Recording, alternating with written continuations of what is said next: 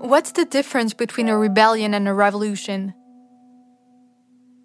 What's the difference between a hashtag on Twitter and the creation of an egalitarian society? The difference is the plan, says French writer Albert Camus. It's the idea behind the action. Rebellion is a testimony without consequences, but a revolution? Well, a revolution embarks on the idea of an after. On the 20th of November 2021, on the occasion of a French protest organized by the Nous Toutes Collective, the feminist activist Lena Benhamed said, I want to live in a world where I'm not afraid, a world where violence does not go unpunished. That is why she and 80,000 other people in France marched that day to demand more effective policies against femicide and violence against women. We have never been so close to total equality between women and men. What's needed to finally achieve it is a change of heart. And for me, this change will come from utopia.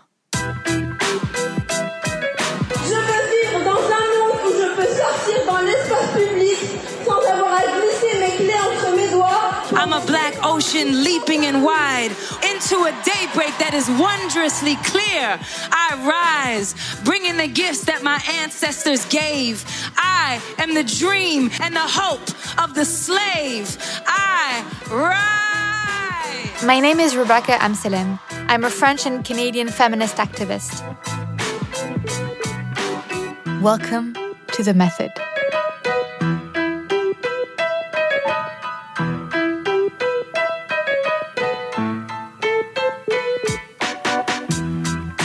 Utopia means nowhere in ancient Greek. And this etymology teaches us that the notion of utopia is based on a paradox. Utopia, in its common sense, represents an ideal end. At the same time, utopia cannot be a goal, as it does not imply a specific place to go to. For the Uruguayan writer and journalist Eduardo Galeano, famous for his essay Open Veins of Latin America, Utopia is by its very nature unattainable. He writes the following Utopia lies at the horizon. When I draw near by two steps, it retreats two steps. If I proceed 10 steps forward, it swiftly steps 10 steps ahead. No matter how far I go, I can never reach it. What then is the purpose of utopia? It is to cause us to advance. So, is utopia just a perspective that gives us hope, pushes us forward? Or does it also allow us to better visualize the after, the world after the revolution? What role does it play in feminist mobilization? Feminist utopia is our last step of the method, and the one that brings together all the others. One thing is certain in order to create and strengthen mobilization, it is necessary to have a direction to move in. According to the American philosopher and activist Angela Davis, to carry out any radical mobilization, it is necessary to create for oneself a utopian imagination, what the philosopher calls imagined futures. Imagined futures are, it seems to me, necessary ways of of navigating the structural cruelties of the present, uh, the post colonial, post slavery present. These imagined alternatives can, of course, be narrowly confined to specific individuals, communities, institutions, but sometimes these collective political imaginations and these are the, the ones that are most interesting to me, uh, that they address much larger frameworks. Um, the relationship between what one hopes for and the transformed conditions that are necessary to enable the realization of that hope is negotiated, it seems to me, in art and in political praxis. Uh, Have you ever heard of the male gaze? Film critic Laura Mulvey first proposed a concept in 1975. For her, the dominant gaze in cinema is that of a cishet man, the close ups on women's boobs and asses, the gendered roles they're assigned to. Well, there's also a feminist gaze, which is also called the feminist lens. It reveals the concrete manifestations of patriarchy in our daily lives. The 250 pounds missing from your payslip, the conversation between Bob and Dave about the skirt you wore yesterday, or even your hysterical reaction, which was in fact legitimate anger at the fact that your bike was actually stolen. The feminist gaze allows us to imagine, in a three dimensional way, what society could look like if we lived in a feminist utopia without these patriarchal traits.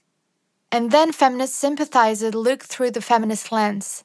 They realize that they no longer wish to live under discriminatory values. And then they are ready to act. In my opinion, this imagination, this exercise in thinking, this looking through a lens has a name utopia. The method of feminist utopia has, in my mind, two major steps. First, the exercise in radical imagination that Angela Davis has taught us about. It allows us to see what the patriarchy makes us blind to. It helps us become aware of inequalities by taking utopia, as opposed to current society, as a reference point. It shows us, for example, that we can free ourselves from the constraints imposed by patriarchy. And second is the exercise of spreading this new feminist imagination. Once this utopia has been imagined, the work of activists is to spread this revolutionary vision of gender relations. Utopia is therefore both the horizon towards we are aiming and the method for getting as close to it as possible. I would say um, I have several things to say about this feminist utopia. This woman is Rafia Zakaria, a Pakistani and American feminist attorney and intellectual. The first would obviously be that, in my mind, it's the possibility of the of having a utopia, as opposed to the details of the utopia that matter more. So, I guess uh, from my vantage point, as a brown Muslim, um, you know, Pakistani American feminist, the see that envisioning of a of a utopia, which would be obviously the ideal feminist world, um, as an important motivating factor. For Rafia Zakaria, the utopian method of achieving a feminist society is as old as time. Women have envisioned these utopias throughout the ages uh, and throughout cultures as a way of um, almost motivating them to be stronger and also to to think outside the confines of their day-to-day lives uh, it, it is also tagged to the history of south asian feminists because one of the first um, one of the first stories written in English by a South Asian woman uh, is called um, Ladyland, and it's by the author is Rukaya Sakhawat Hussain. And um, this writer imagines a world without men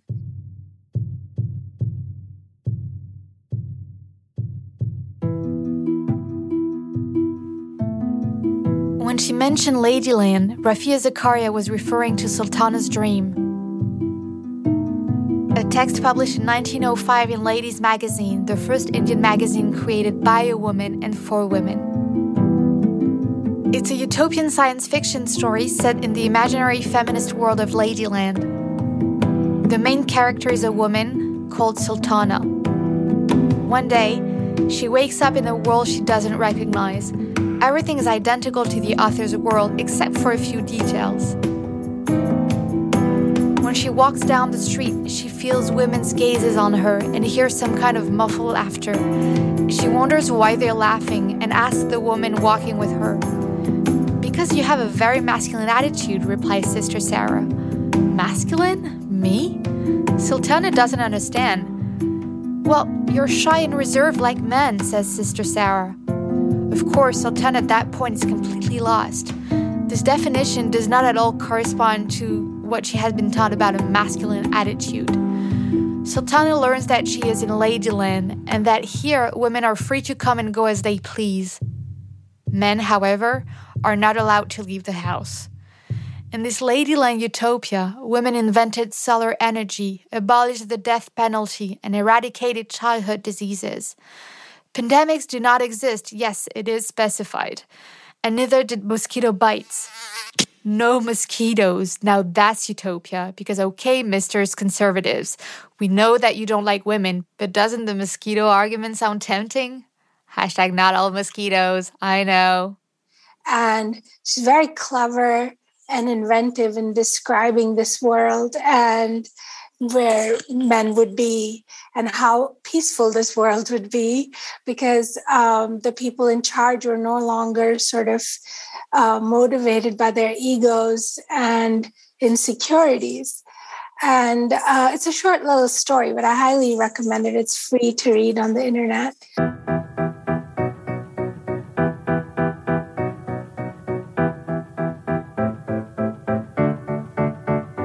World where men are not in power. It's the very same principle as in one of the world's first utopian stories, also written by a woman, Christine de Pisan, in the Middle Ages. Of Italian origin, Christine de Pisan arrived in France with her mother at the age of four, married at 15, widowed at 23, and she found herself alone in Paris in 1387 with an elderly mother and three children to support. And Christine de Pisan took a very risky gamble for the time. She did not remarry, she became a writer, and she invented her ideal world a world where women can do whatever they want without being constantly judged or compared, a world where equality is a reality. And it is called the City of Ladies. Christine de Pisan's utopia is a city of women, the foundations of which are so deep that the walls are unshakable. In the story, the writer highlights little known female figures such as the Greek poetess Sappho and the Roman goddess Minerva. In the City of Ladies, Christine de Pisan is obsessed by a question that I ask myself every day, and that you might do too. How is it that we still live in a patriarchal society?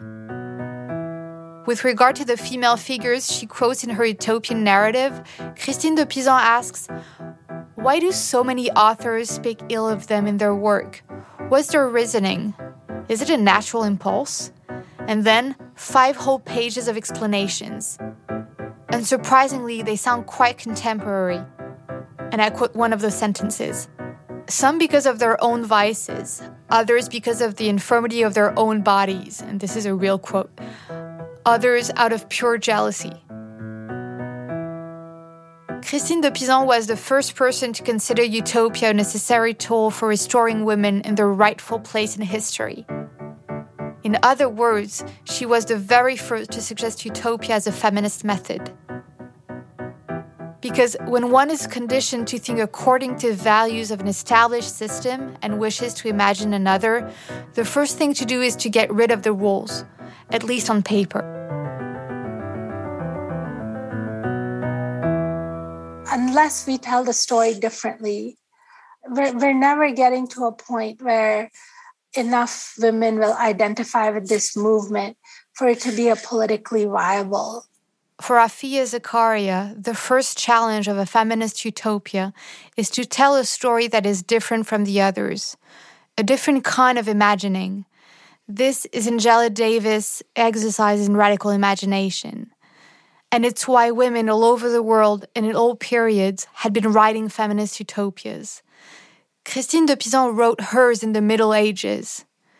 In 1915, the American Charlotte Perkins Gilman wrote Herland, a feminist classic. In 1977, French writer Françoise d'Eaubonne published her futurist novel, Shepherds of the Apocalypse. More recently, in 2020, French director Gerty Dambury presented her play Good News Radio. And these feminist utopias can have very real consequences, sometimes centuries later. Rafia Zakaria tells us how Sultana's Dream, the 1905 Indian feminist utopia we were talking about earlier, is resonating with people today on Pakistani Twitter. So, uh, one of the funny things about this book is that um, I see it resurrected in contemporary life in various Twitter spaces that are held by Pakistani feminists. Um, so I think the story is that uh, you know they would have these spaces, these feminist spaces, and um, and they would be talking um, you know on this platform digitally uh, to each other and um, men would show up. They would crash this this discussion. They would show up. They wanted the mic on and on and on. What Rafia Zakaria is describing are the gender dynamics that exist in the distribution of speech on Twitter and everywhere else. Women exchanging ideas and men coming in not to exchange with them, but to demand a platform, to demand to be heard. So I think eventually they said, okay, well, these men come anyway, right? Like they're always demanding to be included, they're saying all these things. So what we're going to do is that we are going to we're going to call our Twitter space the School of Instruction for Men. And all the men come into it, they give them a like a real dressing down, ask them questions that imagine this world. What the Pakistani feminists did on Twitter in the face of this influx of uninvited male commentators with no interest in exchanging ideas was take back control, and they took it upon themselves to educate. They used this constant need the men had to explain things to educate them. And this is where we see one of the effects of the Sultana's dream story, because suddenly the gender roles were reversed. So, for instance, ask him a question. So your your wife is sleeping, and then in her in her sleep, she opens her eyes and um, asks for a glass of water, and then goes back to sleep. Um, so what do you do? A, you uh, say, okay, she's gone back to sleep, and don't you know don't have to get her glass of water. B, um, you go and put a glass of water on her bedside table, and C, you stand there with the glass of water waiting until she turns over and wakes and then hand it to her. And you know of course i could see is the right answer but they uh, you know they do it in this sort of banter in many many like different forms. But what they're trying to envision in that space is very much a realization of the reversal of rules. And when you can make it compelling, um, you know, uh, the, uh, a compelling imaginative exercise, uh, you know, the, the the sort of oppressions of the of the moment become more obvious. They become more significant, and they become legitimate points of reference for for action for act, political action.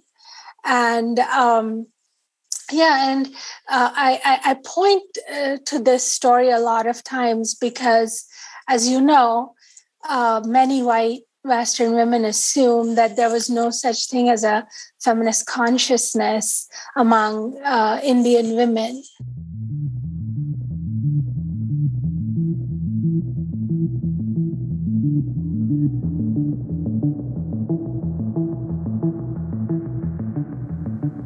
Pakistani feminists created a virtual space quite similar to the utopia of Sultana's dream.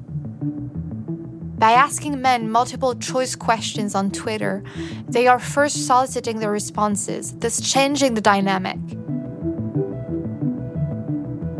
More importantly, they then deliver the right answer, which puts them in the dominant role. This is in contrast to the previous situation where they were being subjected to male interventions. So, subverting the narrative codes and creating utopian spaces, even if they're limited to Twitter, allows us to change our perspective. The notion of feminist utopia allows us to develop the feminist narrative and to radically influence our imagination. This ties in with the experience of Yuri Casalino, a feminist spin doctor whom I met for this documentary. Yuri Casalino says that feminist science fiction is a form of artistic utopia that has helped her shape her imagination, her utopia. Euh, I really, I, I, really went looking for spaces, thoughts, descriptions that, in, in different ways, filled me with a reality that doesn't exist or that didn't exist around me. And, and so that was the case, for example, with feminist science fiction, which for me was a huge source of learning and understanding reality because it was about imagining things in the future with with barely any limits to what's possible. We we can imagine so many new technologies and types of transformation. That's the basis of science fiction. But also it's the basis for any social change.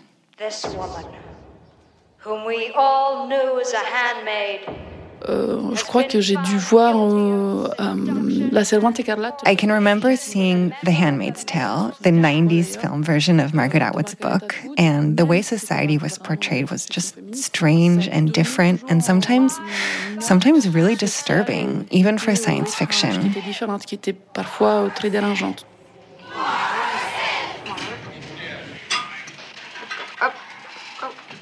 Oh, good. Good.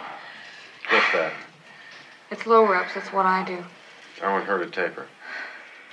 Okay, let's go take a steam. Pardon, je, je, je I, I also remember seeing some lesbian films from the 1970s that were pretty amazing, often kind of B movies, but but just really beautiful.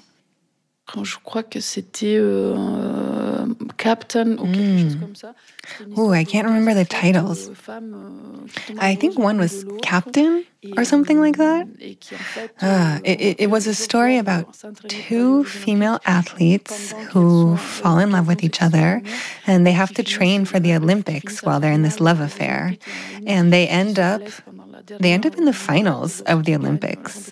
One gets injured in the final stretch and the other wins. So it's a bit, it, it's very dramatic, but it's beautiful. I, and I was totally confused by it when I was 14, 15 years old. I told myself that this world, it existed somewhere. It's hidden from us. It, it's always being hidden from us. And we're not taught about it at school. And it's on TV, but at weird times. But if you go looking for it, there are super interesting things to be found. And, and then, and then probably every time I saw it, bits were added piece by piece, and that build a much more interesting image than what we were shown at school. What we saw around us, the mainstream stuff, the testosterone filled content that we were shown every day. Incidentally, where are your menfolk? You're the first man I've ever seen. The notion of a feminist utopia highlights two things. First, that patriarchy is not a natural state. Because no, baby boys are not born with the ambition of scoring the biggest cuts. And no, baby girls are not born with a prepaid Weight Watcher subscription. Second, we can say that a systemic critique of structures is possible. The feminist utopias mentioned so far show that even a woman can think and formulate her own vision of a better society. And this view is and was in itself revolutionary, especially in the Middle Ages and the early 20th century. Feminist utopias have existed for several centuries without ever gaining the necessary momentum to bring down the patriarchy. The challenge today is to spread the possibility of utopia. This is the second stage of utopia as a method. After the creation of our radical utopian imaginations, we arrive at the utopian impulse.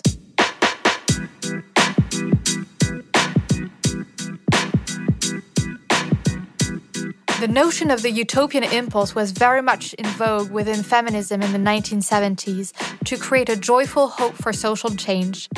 In her book called Feminism and Utopianism in the 70s, academic Angelique Balmer quotes the feminist Monique Wittig, who describes this hope very well. She says, The most utopian state, particularly for women, is not a state of rest, but the possibility of action. Feminist utopia should therefore not be seen as a goal, but as a journey, a process. This brings to mind Réjane Sénac's idea of utopia. The only realism is concrete utopia, utopia in action. Do you remember the political academic Réjane Sénac? I met her to discuss the notion of fluid radicality at the beginning of this documentary. For her, utopian action is the culmination of all the previous points, the realistic method for achieving a feminist society. Euh, that is to say, Faced with our alternatives, a realism that has led us to the destruction of our resources, the destruction, we can say, of nature, but in fact, humans are a part of nature, the destruction is of our living environment and of ourselves and in particular of our health, and of interdependence, the destruction of what we thought was outside of ourselves and what we could monopolize natural resources, animals, and the living world in general. In the face of this realism, which is in reality an inflated human ego that points towards the very destruction of humanity. For me, tangible utopias, utopias in action, are already in action. They are already here. They are in all these initiatives, in all these incredibly rich exchanges.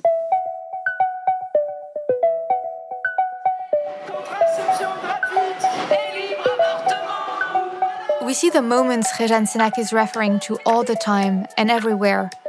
We see it in the French National March organized by the Nous Collective in November 2021. We see it in the social mobilization that led to the knocking down of the statue of a colonialist slave trader in Bristol in 2020.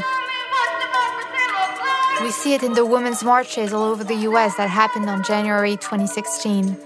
We see it in the sex strikes that happened in Togo, in Kenya, and Italy, which I told you about in episode 2. Utopian action is human mobilization, it's interaction between people, and the results that generates. Quand on commence à rentrer dans cet univers, when you start to enter this world, you realize how rich it is, how fertile, how full of productive and happy disobedience. But that is absolutely not first level happiness. These are people who are completely aware of the injustices that affect them as victims or as allies. They see mobilization as vital, not only to serve their own interests, but so that this type of behavior no longer exists and it is exposed and dismantled. I find that when we can only think of the current emancipation process, if we think of it as utopia in action, already here, already in motion with all its complexity, intention, and unfinished business, so satisfying in the energizing sense of inspiring potential. It's the reason I come out of meetings feeling completely recharged, as if my internal programming has been completely updated. Because it's true, I used to run on a very old school ideological programming. First of all, we're going to think about the theoretical and political framework we're going to reach an agreement on what we mean by equality as freedom from domination, and that was going to be it. But actually, that's absolutely not the process currently in motion. The process in motion is fluid, it's radical and creative.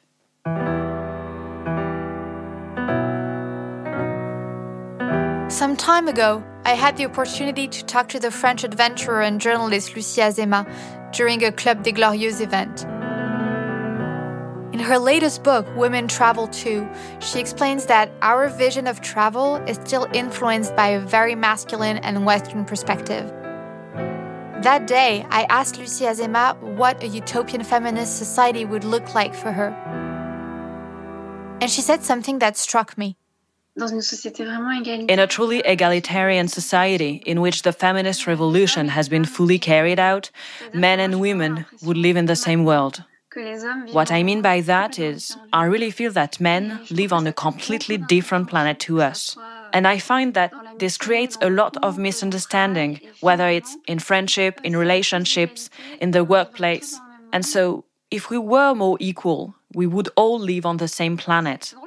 And it's funny because feminists are often blamed for creating a gender war, when in fact, the gender war already exists. It's being imposed on us, and it's precisely what we're trying to fix. So yes, there would be more more understanding. I mean, that's what I dream of the most. That would really be a total utopia for me.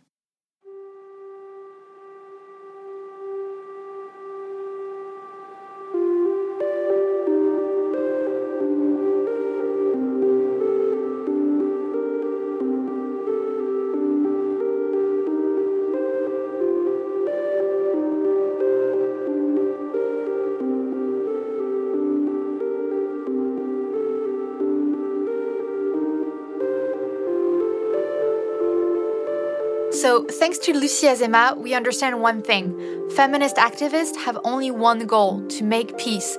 Because, yeah, as a matter of fact, we'd rather be doing other things, like making cookies in the shape of vulvas or writing epic novels. What Lucy Azéma is saying is that the gender war is being waged by a part of the population that wants to keep its privileges. And activists are trying to end this war by rebalancing the power dynamic. There's no reason why a woman should not have as many rights as a man, right? It's a no brainer. Well, apparently not for everyone. So the very notion of asking for gender peace implies a utopian approach. To build on what Réjane Sénac has just explained, talking about gender peace implies breaking out of our patriarchal vision of feminist mobilizations and thinking about them in utopian terms. So we understand the feminist fight is in itself a utopia. I think it's a very important moment in utopia.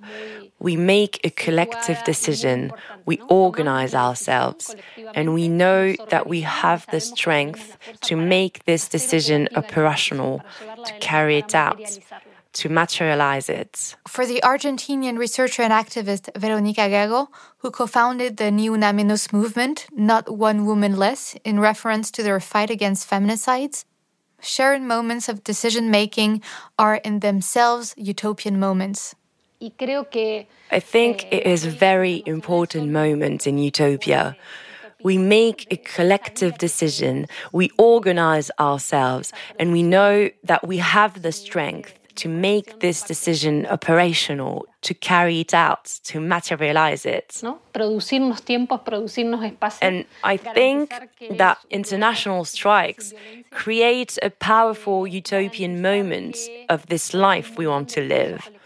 The proximity and the bonds that are created are parts of this feminist utopia it's it's time for us, space for us, a violence-free place where there's lots of shared efforts to make sure that these protests have a kind of atmosphere, a festive atmosphere. And I think we've experienced this in the type of protests and strikes and assemblies that give you bursts of energy and that make you feel like you've reclaimed your living conditions. And from this, with all the fragility and all the pain we may feel, well, there's a possibility of collectively appropriating and, and even reappropriating social wealth, the things that belong to us, and the possibility of making decisions and moving them forward. I like to imagine the feminist utopia from situation that we've previously lived, like foreshadowings or predictions. So to bring to life the utopian imagination based on lived experiences and on the ways in which this utopia is becoming present in the here and now. And for example, in the national or plurinational meetings, as we now call them, of women, lesbians, trans people, which have been held in Argentina for 30 years and which involve the feminist occupation of a city for several days. I think of all the infrastructure that this requires in terms of organization and the making of a meeting space for, for debate, for discussion, but also for celebrating and for being together. I think many of us have been there and experienced these meetings. And, and we know that they give us a moment of pure feminism, of pure utopia, where we make the city a feminist city, where all the effort and organizational motivation and the time freed up for this utopian possibility, well, it fills us with energy. And, and we feel a real sense of sovereignty over this time and space, which allows us to apply one of the slogans we always say, which is We are for she, for he, and for them.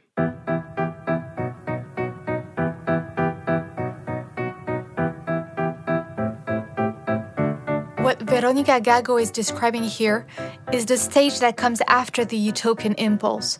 She's talking about experiencing Réjane Sénac's utopias in action all of a sudden, we realize that utopia is no longer just the horizon that will never be reached.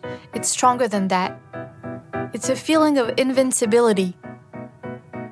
I remember the 3rd of November 2016 very well.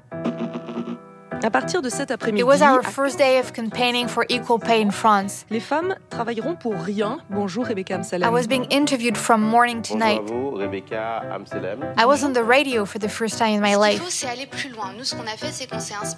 The next morning, I was exhausted.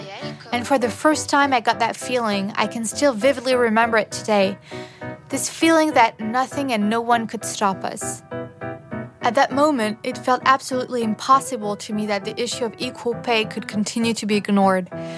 I was convinced that politicians had understood that the gender pay gap was no coincidence. Now the whole world was bound to recognize that it was a social problem. I imagined myself able to bring about a feminist society. It was a bit like having Joan of Arc syndrome, who believed that she could defeat the English generals even when everyone else before her had been slaughtered. But back then, nothing seemed impossible not equal pay, not ending feminicides. What I understand today, listening to Rafia Zakaria, listening to Yuri Casalino, Réjane Sénac, Lucy Azéma, and Veronica Gago, is that I had just had my first taste of feminist utopia. And from then on, nothing would be the same.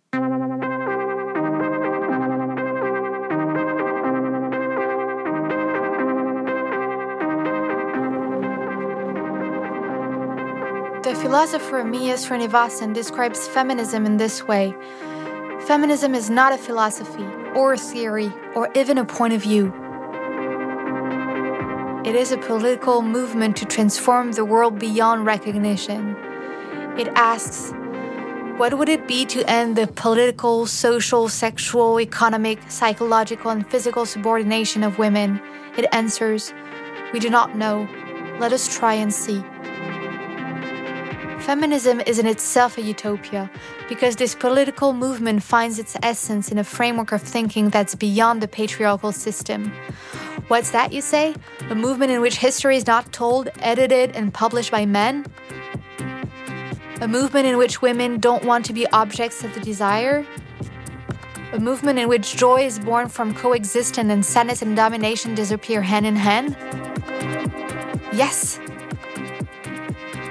and in a system that oppresses the majority of the world's population, some women and one or two men decided that something was wrong, that it was not normal to feel uncomfortable when a man stared at you on a crowded bus, that there was no medical reason for that same man to faint upon reading an inclusive sentence, that the only reason I don't go jogging at midnight is because I really hate jogging, not because I'm scared that the names Louise Labé, Kim Addonizio. You're slicked against the wall of the flow through kitchen between your ex and his girlfriend.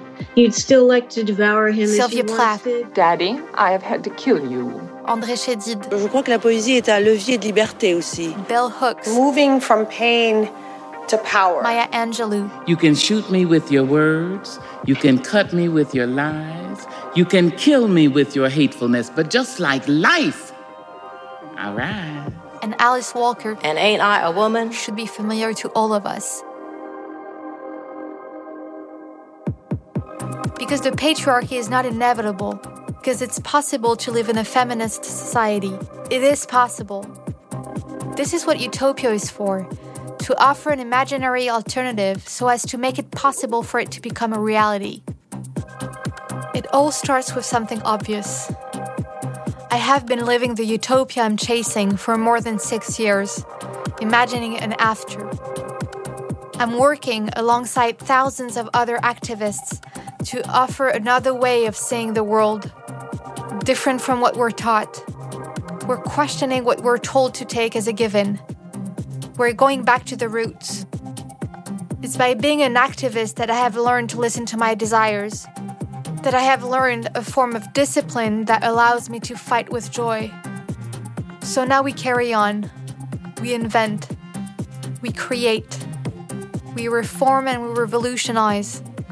We pave the way to utopia so that more and more people can join us there. So that one day, in a short while perhaps, there will be no one left behind.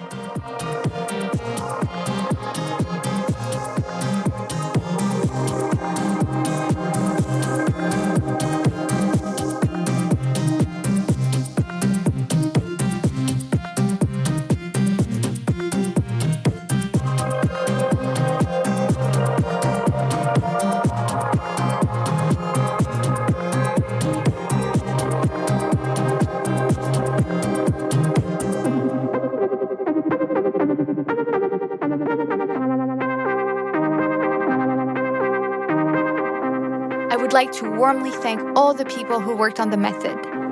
I also want to thank the people who lent their voices for the different dubbing Maud Benaksha, Léna Coutrot, Myriam Doumanque, Marie Koyouo, Soukaïna Qabbal, Mathieu Perrault, Lola Piplo, Tess Rosenthal, Lucille Rousseau-Garcia, Karima Sorel et Cathy Watts. I would also like to take this opportunity to thank all the people who gave me their time for the interviews in this documentary. Carla Bergman, Yuri Casalino, Raniero Lodge, Geneviève Fraisse, Veronica Gago, Manon Garcia, Kristen Gotzi, Nick Montgomery, Sarah Schulman, Réjane Sénac, Natalie Wynn, and Rafia Zakaria. If you're interested in this podcast, please talk about it all around you, because yes, we are winning this revolution.